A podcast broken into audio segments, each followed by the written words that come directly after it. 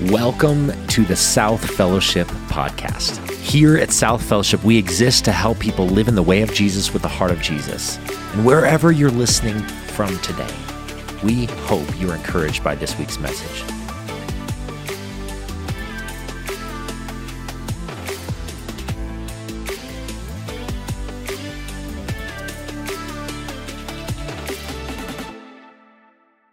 Feel free to grab a seat as we wrestle with this text and what it means for us today. We're going to wrestle with not only this text, we're going to wrestle with where does Paul get some of the ideas in this text. I would suggest that uh, as we back into this text, we're going to find that some of the, these ideas are not only Paul's ideas, they're distinctly Jesus ideas too. We're going to wrestle with what does it mean when Jesus said, says things like, I, I, want you to turn the other cheek. What is Jesus asking us to do? And it worked out perfectly with this coming up this week that, that I am coming to you today bearing scars. I don't know if you can see from there, I have eight beautiful stitches that are run up the side of my, my, my face right there. And, and, and they actually came from a really mundane, boring thing, but I, I met a new friend uh, the other day, and, and he was just trying to get to know me. And he, he started off with a phrase that warmed my heart instantly. He said, You seem like a really cool guy. And I was like, Oh, I like this guy. He seems like he likes me. It's the natural way of things, right? And it couldn't be further from the truth, but at least he thought it for a moment. And then he said, How did you get that amazing, like, scar that you're going to have? I feel like you probably got it longboarding down some crazy sort of pathway, or I, I, feel like you got it doing mixed martial arts. I'm like, now you're miles off track. If I, if I looked like anything, it's not like someone that does mixed martial arts, but, but it was actually skin cancer and it's all dealt with now. But it was just this weird like juxtaposition of scars and thinking through some of the scars that we have that maybe aren't physical, that are from interactions with other people. And, and as we wrestle with Paul and Jesus and what might be his hard ask, in amongst that. We're going to push into some territory that I find deeply problematic. Last week, for those of you that were here, we wrestled with Paul's sexual ethics. There was some awkwardness. We got through it together. We survived as a community. And I had this moment where I turned up and was like, maybe there'll just be an empty room of people. Like maybe it's just too, not, not far enough right for some people, not far enough left for other people. But, but we tried to land in this place of, uh, of grace. But if I'm honest, I dislike this passage more than I like, disliked last week's passage. I, I, I, want Paul to not say some of the things I think he says here, and I, and, and I want Jesus to not say some of the things that I think Paul got some of these ideas from. I actually don't want them to be in there. I wonder why. I wonder if it's partly because when Paul talks about sexual ethics, I actually feel like I process that at times. I actually feel I can own up to that. I think what we learned last week is that Paul implicates every single one of us in that struggle. He doesn't leave any of us on the outside. He says, This is, this is all of you combined. This one I don't necessarily want to deal with. I don't want to, to agree with him on. I, I want to keep as like a, a private bit of, of, of my own failure, and, and, and maybe you'll see why in just a few moments. Just as a reminder for those of you that are catching up, if you're new to South, new to uh, this series, we're looking at this letter to the church in Corinth. Paul has visited multiple places, he's started churches in all of these different cities. And of course, as you might expect, he starts the church, everything looks good for a while, he kind of gets back into contact with the church, and the strong ethical teaching of Jesus that he's landed them with they've kind of deviated from it just a little bit after a while. Gordon Fee says Corinth was at once the New York, the Los Angeles, and the Las Vegas of the ancient world. It gives you some pictures into just what that city might have looked like on the ground. It was a port city. Lots of money came into Corinth, lots of, lots of wealth built in Corinth. People did what they wanted to do. Particularly rich people did what they wanted to do. Particularly rich men did what they wanted to do in Corinth. So we've said this Corinth was rich, Corinth was liberal. Anything goes in Corinth. Corinth was diverse, full of all these different cultures. Corinth, in lots of ways, is very similar to us. And, and in line with today's passage, I would say that something else comes to the surface as well. Something hidden maybe in history. Corinth was litigious. If you're unfamiliar with that word, it's, it's the process of, like, of lawsuits, of, uh, of, of suing other people. This was a historical thing in Corinth. People liked to sue other people. It just became the popular thing to do. And, and, and what we see in Paul's letter as we get into this passage is that wasn't just people outside the church, that was just as much people inside the church as well.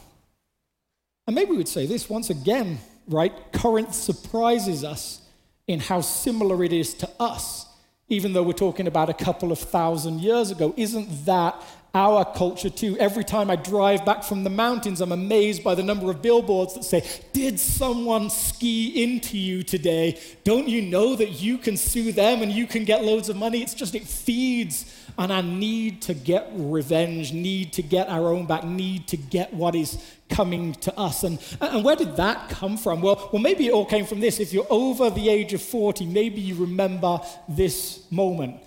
Jury sends message local woman wins 2.9 million over burning hot coffee. There's a good chance that if I were to tell you the circumstances, you would know instantly. A lady went to a McDonald's, she pulled into a drive through, she got a hot cup of coffee, she put it between her knees, and the coffee spilled, burning her, legs, and she got 2.9 million, $2.9 million for it.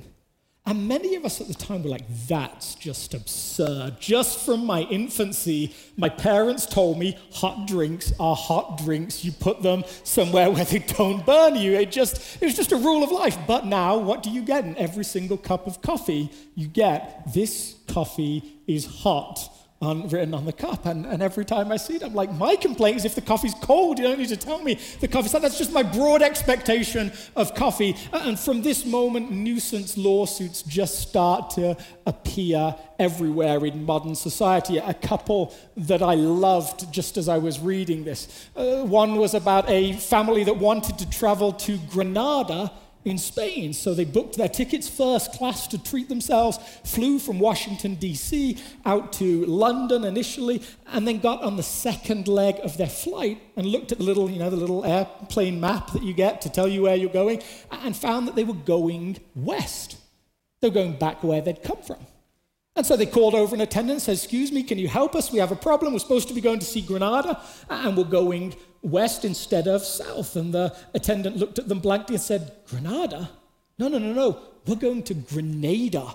So they went all the way to a Caribbean island simply because they can't distinguish between two different vowels. And their objection was, well, we said Granada when we booked the tickets. Hard to prove, perhaps. And they found themselves going off in completely the wrong direction and sued British Airways because they felt it was British Airways' fault. My, my, my, second favorite one was a, a lady who was looking at an, into an apartment, and the uh, landlord sent her the listing for the apartment, and she replied with a smiley face emoji, which the landlord took to be a binding agreement and pulled the apartment off the listing. And so they finally came back and said, Well, we're going to sue you for a month's rent because you didn't actually want the apartment. After all, all sorts of nuisance lawsuits that get to take place in modern society Corinth, very similar to that. People just threw lawsuits out constantly. And so now Paul has a group of people that he's teaching the ethics of Jesus. And they, of course, as you might expect, act just like the society they came from. A practice that was present all over the place in society became present in the church as well. And remember what we said Paul is constantly wrestling with as he, sh- as he tries to shape this community in the way of Jesus. Uh, how does the church survive with all these other cultures around it? Or, or maybe for this week specifically, how does it survive or even thrive when the culture is completely anti Jesus? Every week, that's what we've wrestled with, right? Every week, we've looked at, well, this, this culture that they're in, this doesn't look like the way of Jesus. And this group of Christians, this group of first followers of Jesus, is this small enclave of people that are taking seriously the way of Jesus, but everything else is different. What I love about this is it maybe preps us for where our society is or will be. We've lived for a long time in a society that has said Christianity is the dominant culture, it decides what happens.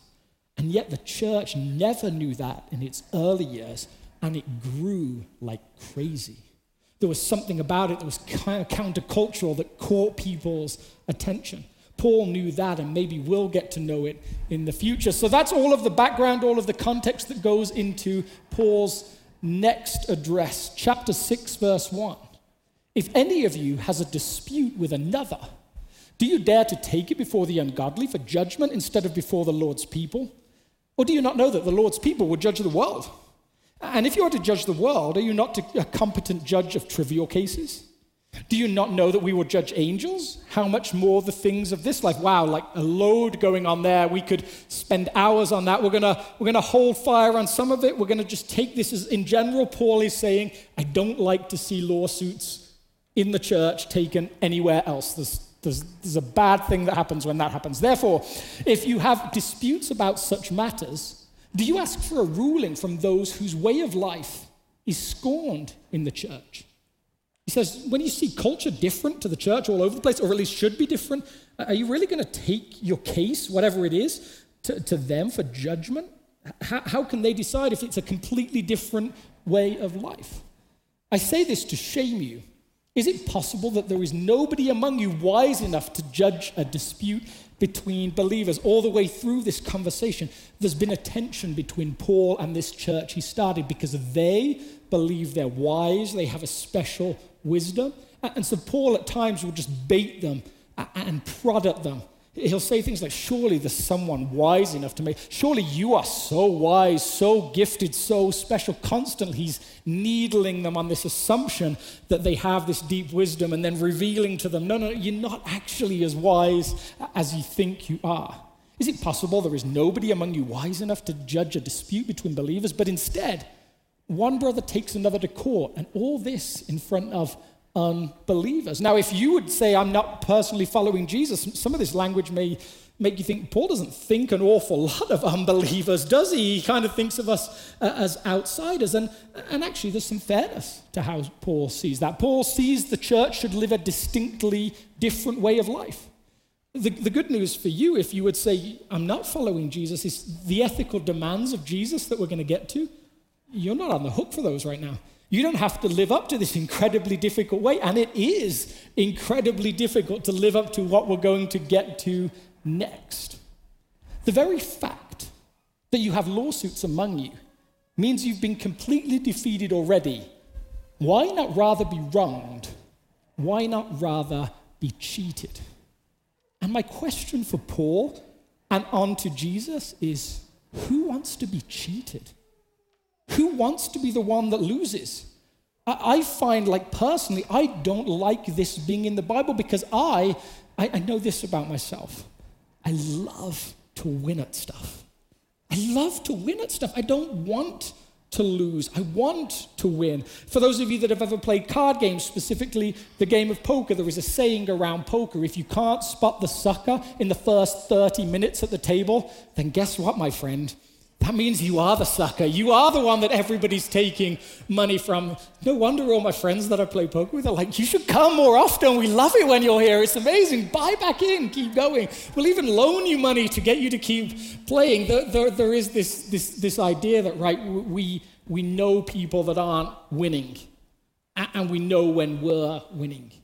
And we have a society that values winning. Whether you are someone who would lean more right or someone who would lean more left, you, can at least recognize that we had a president that told us this was about winning, right? That's a society statement. We love to win. I want to win. I don't want you to cheat me.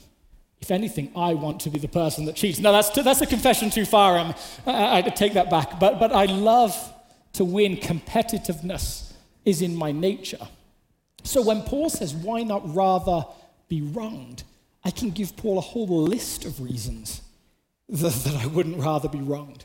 I, I can give Paul a whole list of reasons why I wouldn't rather be cheated, why I should come out as the victor. I think somewhere Paul has got this from Jesus. There's something he has learned from Jesus' sayings that have been repeated over and over again in the church that make me think this sounds, this just sounds like Jesus. And there's a few different options Jesus at different points gives different ethical commands around around losing, really, around what it is to settle quickly with an adversary that's taking you to court, around going to someone one on one and and making a confession before it becomes a public thing. But uh, my question is which Jesus ethic is Paul highlighting here? And I suspect it's this one. You have heard that it was said, eye for an eye and tooth for a tooth. But I tell you, do not resist an evil person.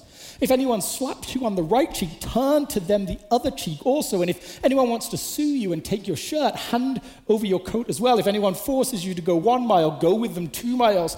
Give to the one who asks you, and do not turn from the one who wants to borrow from you. And if Paul's teaching was bad, if Paul's teaching hits me hard, this one is even worse. This one is so difficult to live up to. So difficult that I actually at times have looked at it and said, Jesus, I have so many questions about this. Is this really what we're supposed to do? Because it just, to my human wisdom, seems unworkable. How do you make that work in society? How do you let the evil person win and, and say we're not going to stop them? How is this fair? And I seem to have somewhere this obsession with fairness. It seems to have built in me somewhere. I want it to be fair, I want it to be even, and yet Jesus seems to be saying, doesn't matter.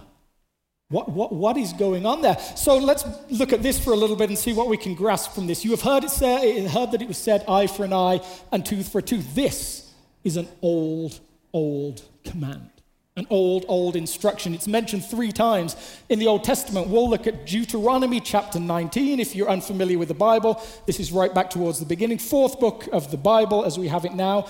And we're told this An act of evil has happened, and we must purge the evil from amongst you. The rest of the people will hear of this and be afraid, and never again will such an evil thing be done amongst you.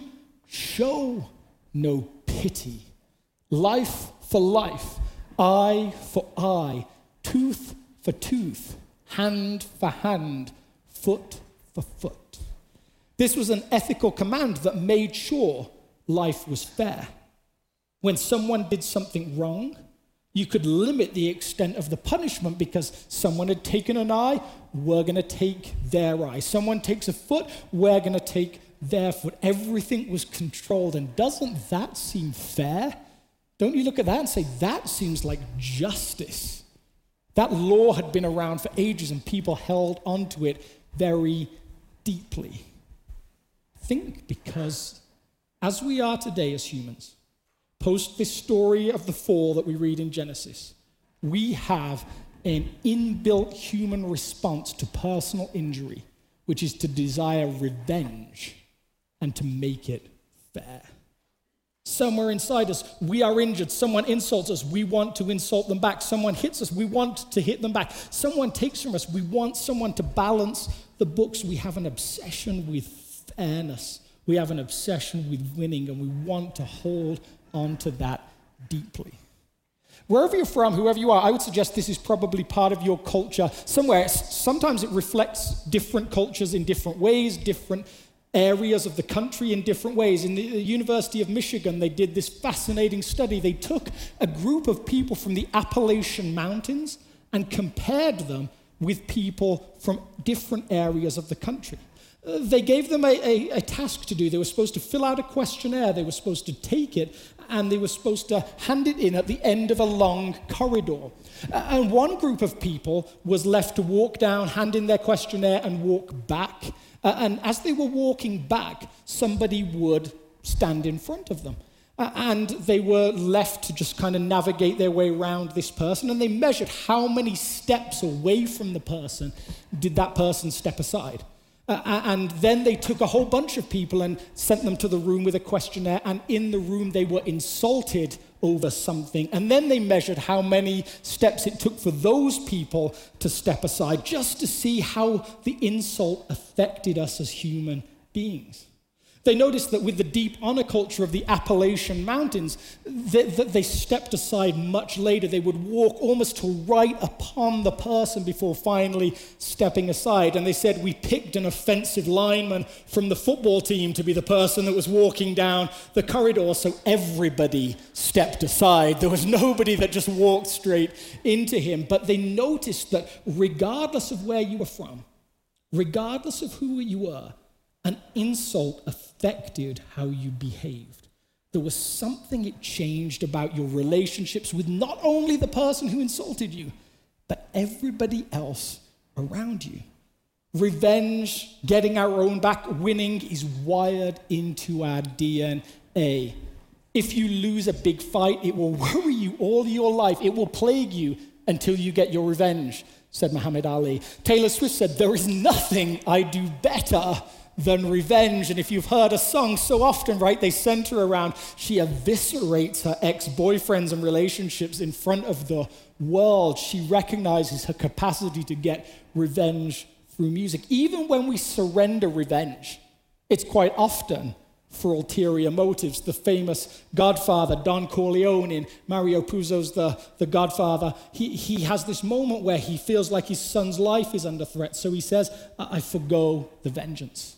I'm going to let it go. But he owns, I have selfish reasons for doing that. I'm worried that my other son, something might happen to him. And then he finally finishes by saying, and if it does, if he should get hit by a bolt of lightning, I'm going to be looking for vengeance. I'm going to be after vengeance. It's wired into our nature. The Old Testament is a great space to look for vengeance language, for people that feel frustrated, that long for someone to take vengeance for them. Set thou a wicked man over him, whoever him happens to be. And let Satan stand at his right hand. When he shall be judged, let him be condemned, and let his prayer become sin. Let his days be few. Let another take his office. Let his children be fatherless, and his wife a widow. Let his children be continually vagabonds and beg. Let them seek their bread also out of their desolate places. Revenge is natural, revenge is human. Revenge, if we're honest, has moments where it feels delicious. It feels like, what's the saying? It's a dish best served cold. I have waited and then I have taken my moment and look at them now. Look at them now. It's a human tendency. And into this, Jesus says, But I tell you, do not resist an evil person. And I have this human moment where I say, Jesus, what are you thinking? What happens? What have we been told by our superheroes? All it takes for evil to survive is for good people to do nothing. And into that, Jesus says, like, do not resist an evil person. This has got to be complex, right? There's got to be something under the surface. I'm going to, by human nature, look for a get out clause to say I don't have to do this because it just doesn't, again, it doesn't seem fair. And then Jesus is going to give us a list that it's hard to work around. And before we get into this list, I'd say I feel like it's important to say Jesus' list is particular, yes, but also broad. There are personal insults that we're going to read about that Jesus says we're supposed to respond to in a specific way. And yet, there are other stories in the New Testament where Jesus makes sure that people end up leaving situations that are dangerous. So, if you happen to be in something like an abusive relationship, what I don't want you to hear is Jesus says, Do not resist the evil person, so I'm supposed to stay there. What I don't want you to hear is that there's something that you're going through that's a horrific story that, no, no, I'm locked into that because of what Jesus says. But I do want us to honestly wrestle with the text, which is hard to live up to. This is hard teaching. This is not easy. Jesus seems to say somewhere we should respond with grace. Somewhere we should respond to the evil person with grace. What does he mean by that. And here are his examples, his concrete examples that may, may not be familiar to us, but would be familiar to every person listening in the day that he spoke them. If anyone slaps you on the right cheek, turn to them the other cheek also. Turn to them the other cheek also. He specifies the right cheek. Why? He specifies the right cheek because most people are right handed, and when they strike a person, they strike them on the left cheek. In this culture, to strike, strike someone on the right cheek was specifically an insult because you had to strike them with the back of your hand. It was intended to provoke a reaction. And Jesus says, in the moment someone intends to provoke a reaction, choose to react differently. Choose to react differently. His scenario includes when somebody physically slaps you, which, again, I have questions. Next passage. And if someone wants to sue you and take your shirt, hand over your coat as well. What does that mean? Specifically, this scenario includes someone who was down to their shirt and last items of clothing. In this scenario that he paints, the person doesn't have money to buy themselves out of the lawsuit. He goes as far as saying, when you've got nothing left, let them take your shirt. What does that mean for us, Jesus? When somebody sues you, do not respond to evil with evil. If anyone forces you to go one mile, go with them two miles in a Roman occupied territory. If a Roman soldier demanded you carry their pack for them for a mile, they could do that. They could make you make that journey with them. And Jesus says, when the occupying force, the people that you hate, the people that have invaded your country, when they demand that service off you, that service you naturally resent, go too. When someone subjugates you, same applies. I was pretty locked into the S's by now. I was stretching just a little bit, you might observe. I'm like, what can I come up with that begins with S? And the final one give to the one who asks you, and do not turn away from the one who wants to borrow from you. And people keep coming back time and time again saying, Can I borrow something else? Can I borrow something else? Can I borrow something else? Don't resist the evil person. When somebody supplicates you, really stretching now on the S's, but I thought, you know, you you like S's, right? You'll stick with them. Uh, wh- where does this come from? It's complex, right? It requires wrestling with. The stuff on this list that I'm like, Jesus, I want to know exactly what you mean. Help me grasp your teaching. I, I want to follow you. I want to figure out what it is to follow in your ways, but there's asks that you're making here that I know people. I'm like, what does that mean for them? I know circumstances and I want to know what that means for them. I've been in circumstances. I've been the person that's been struck on the cheek, maybe not with a traditional backhanded slap, but I have been the person that is struck first, and I know what it is to want to respond. What do you mean when you say don't, don't respond to the evil person? And I have so many questions still about this text. But let's try and wrestle with a few of them. And when you've wrestled a little bit, keep wrestling. And when you have questions and you say, I'm not sure I can live Jesus' ethical teaching, have good conversations with other people and figure out what is it that God is saying to you. Because Jesus ends all of this section with these words Be perfect as your heavenly Father is perfect. And my question for us as a community is what happens when perfect is beyond us? What happens when we're still figuring that out? And one of the beautiful things that I love about Jesus and his journey with us is I used to live a life that said this Jesus is happy with me when I get to the right answer at the end. And what I recognized after years of following him was Jesus was with me as I was wrestling for the right answer with him in this moment. In this moment where the situations where I'm saying, I'm not sure about some of your teaching, Jesus, I've got questions for you. Help me understand why you would ask this of us. First, I would say constantly throughout his language, Jesus recognizes and acknowledges the risk of revenge because it sounds delicious, but it rarely works out as we expect it to work out rarely works out as we expect it to work out. Maybe that's what Paul means when he says, Instead, you yourselves cheat and do wrong, and you do this to your brothers and your sisters. He seems to suggest that somewhere in ignoring Jesus' teaching, we end up pushing over to the other side. We become the ones that maybe start cheating. We become the ones that are so obsessed with winning, we don't play the game fairly. But even outside of Jesus' teachings, there's examples that I can think of uh, uh, as to how revenge that seems almost suitable or almost necessary has for humans turned out horrifically badly. I'm going to give you a quote from Gavrilo Princip I am the son of peasants, and I know what is happening in the villages. That is why I wanted to take revenge and I regret nothing. I regret nothing. Have any of you had that moment? I've had that moment where I've like, this was delicious. I took my revenge, and in this moment, I regret nothing. Right now, it feels good, it feels fair, it feels just. I'm just curious, how many of you know who Gavrilo Princip is? Anyone want to throw up a hand?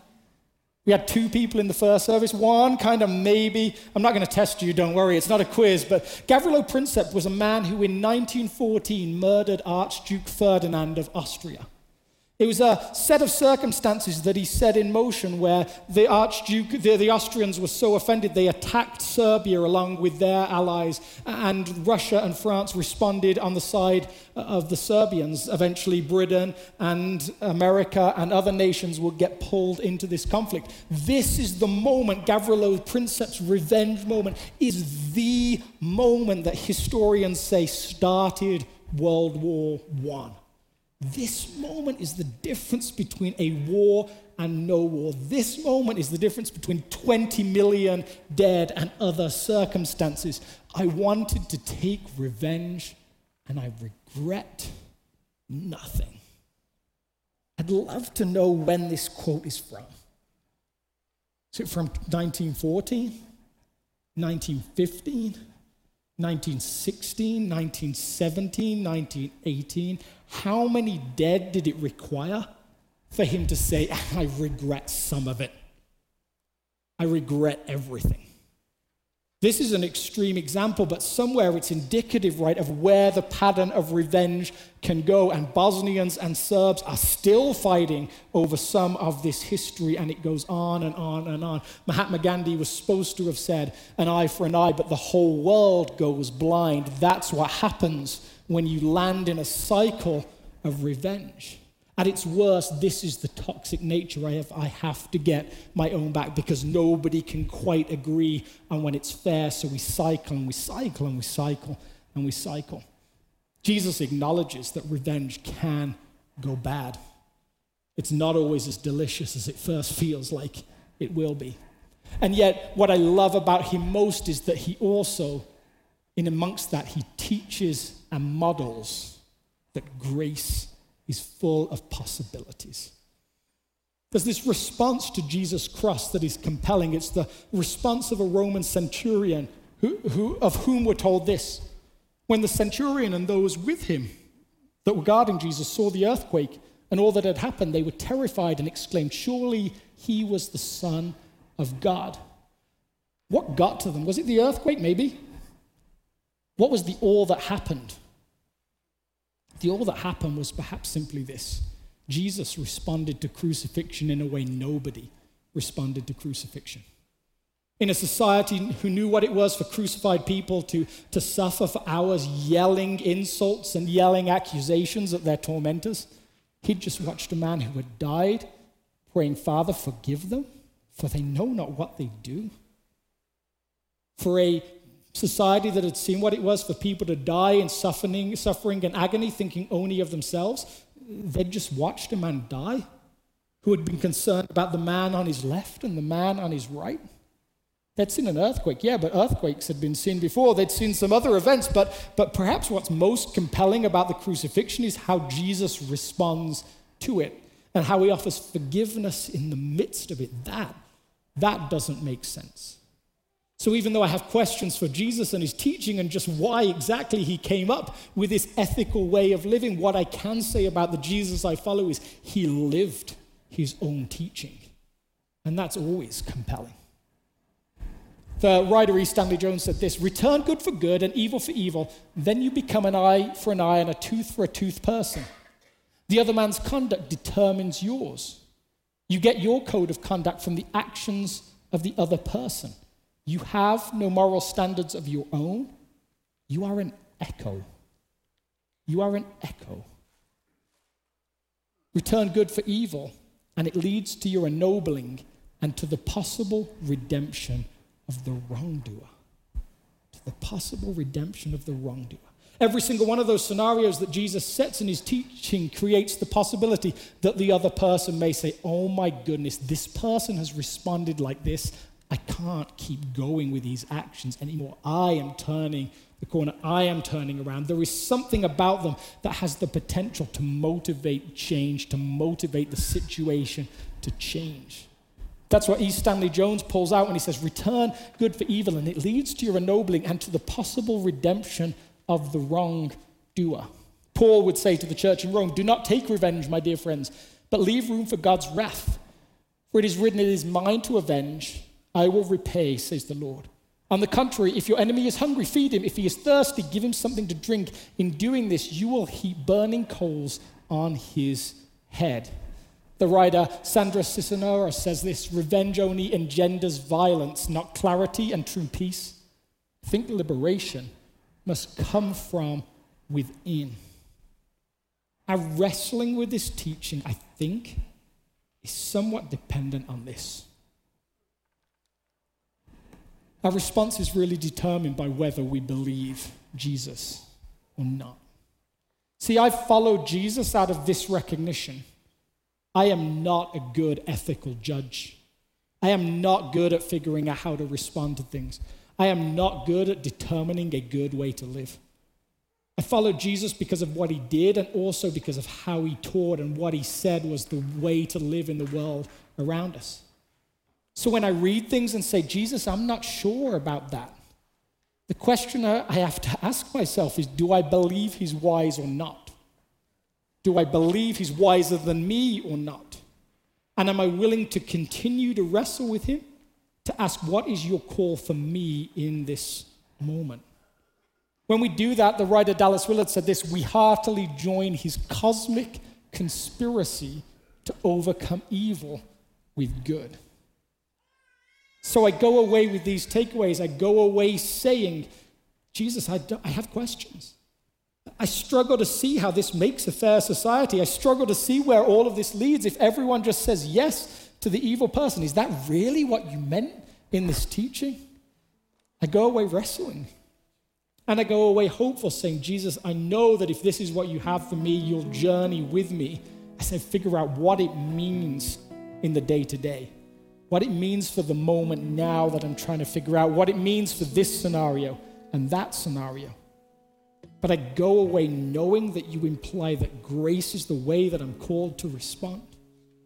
It should always be gracious. And I go away with this encouragement. This is Edwin Chapin, an 18th century writer. Never does the human soul appear so strong as when it foregoes revenge and dares to forgive an injury.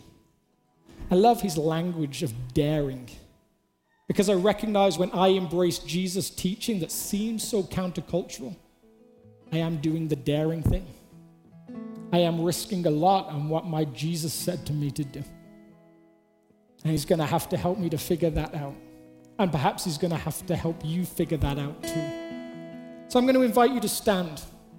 And before Aaron and the team lead us in a final song, I'm going to invite you to join me in a practice.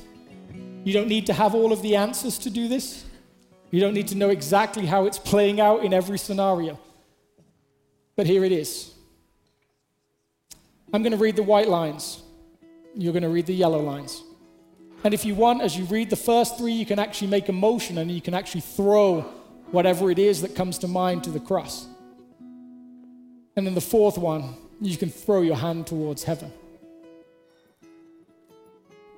Jesus, in the midst of your difficult teaching, we embrace the fact that we would need your help to live this out. We recognize the fact that we will rarely know how to apply this in every circumstance, but we long to partner with you.